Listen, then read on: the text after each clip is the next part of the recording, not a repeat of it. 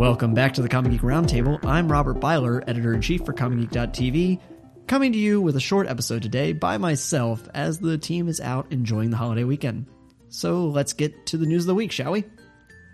Earlier this week, Riley Walker covered Apple's keynote presentation.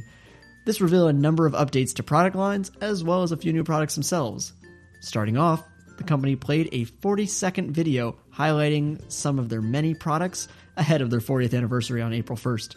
Apple CEO Tim Cook also took a moment to discuss their ongoing battle with the FBI over encryption features on iOS.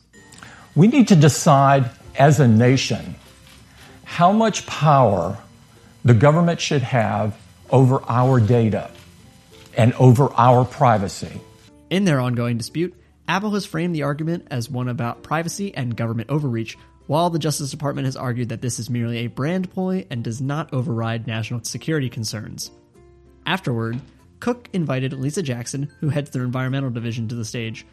Jackson spoke about the company's ongoing efforts to use only renewable energy, stating that they are currently 93% worldwide renewable, with 100% in the US. She also demonstrated Liam, a robot built to disassemble iPhones for better recycling. Among the updates to products, they unveiled new bands for the Apple Watch and a lower price point for the watch starting at $299. The Apple TV received a free update that gives Siri App Store navigation features, among others, including dictation. iOS itself received an update that included additional fingerprint protection on apps and Night Shift, a feature that dims blue light on the phone screen for warmer tones in the evening, similar to Flux on desktops. The iPad Pro received a little brother with the release of a 9.7 inch model compared to the nearly 13 inch of the original. Similar to Night Shift, the new Pro has a feature to adjust color temperature to ambient light called True Tone. The big reveal of the day was the iPhone SE standing for Special Edition. The 4 inch phone uses similar internals to the iPhone 6 while keeping the smaller form factor of the iPhone 5S. The phone released later in the week, with most reviews praising the internal updates but panning the lack of design changes.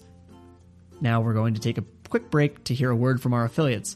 When we return, fans of Doctor Who in the US will have some good news.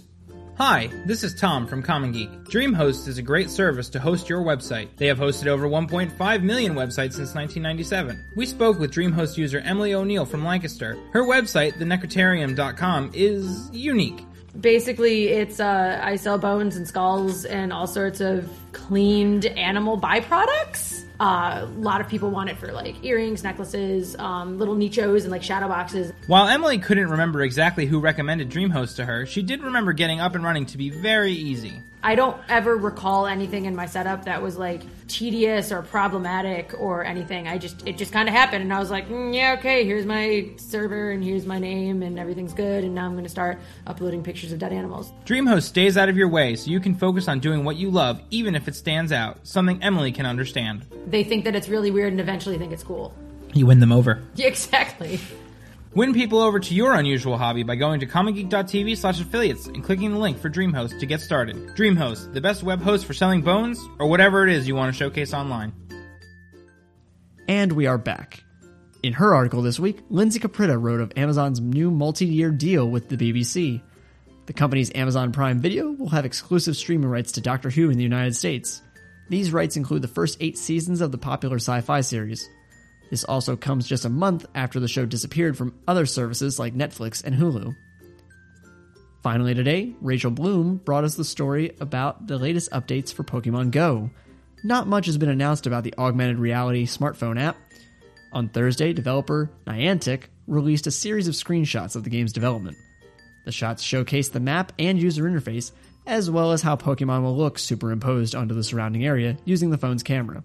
Their post also included information about Pokestops and gyms, which are areas in the games which will provide battle opportunities and in some cases correspond to real world landmarks.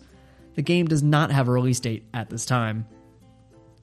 Well, that's all for today's short episode.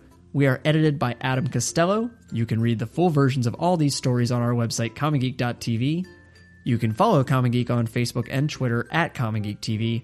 I'm on Twitter at RC Byler. Today's affiliate was DreamHost.